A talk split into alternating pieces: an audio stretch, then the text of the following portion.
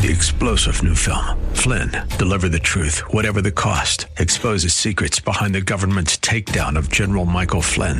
Flynn knew what the intel world had been up to. He ordered the first audit of the use of contractors. This set off alarm bells. He told the truth. He was the most dangerous person for Donald Trump to hire. They had to get rid of Flynn. Flynn, deliver the truth, whatever the cost. Available now. Watch it today. Go to salemnow.com. Salemnow.com.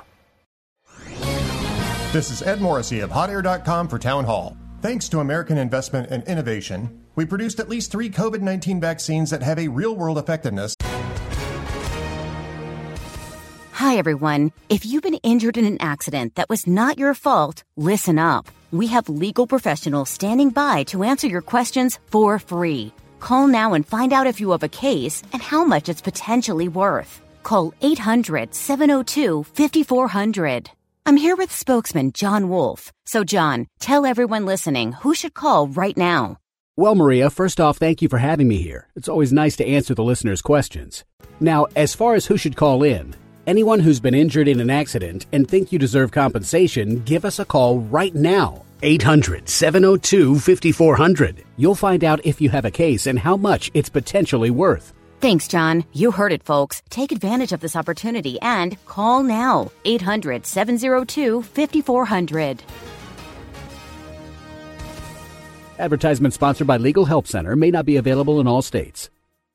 Of over 99% against hospitalization and death. Those vaccines are now readily available everywhere in the country, and half of the nation has become fully immunized. The CDC now wants these Americans and all Americans to mask up all over again. The CDC's own data on breakthrough cases, even while the Delta variant dominates, shows that vaccinated people have nearly no risk at all from exposure. By demanding that the vaccinated wear masks, the CDC erodes the incentive among the hesitant to get the vaccine while setting incentives that practically guarantees perpetual mask mandates, a point that has not gone unnoticed by many on the right. Rather than coddle the entire nation with universal mask mandates, the proper policy should be to put the burden of choice on the shoulder of each individual and family. That, after all, is a more American approach. I'm Ed Morrissey.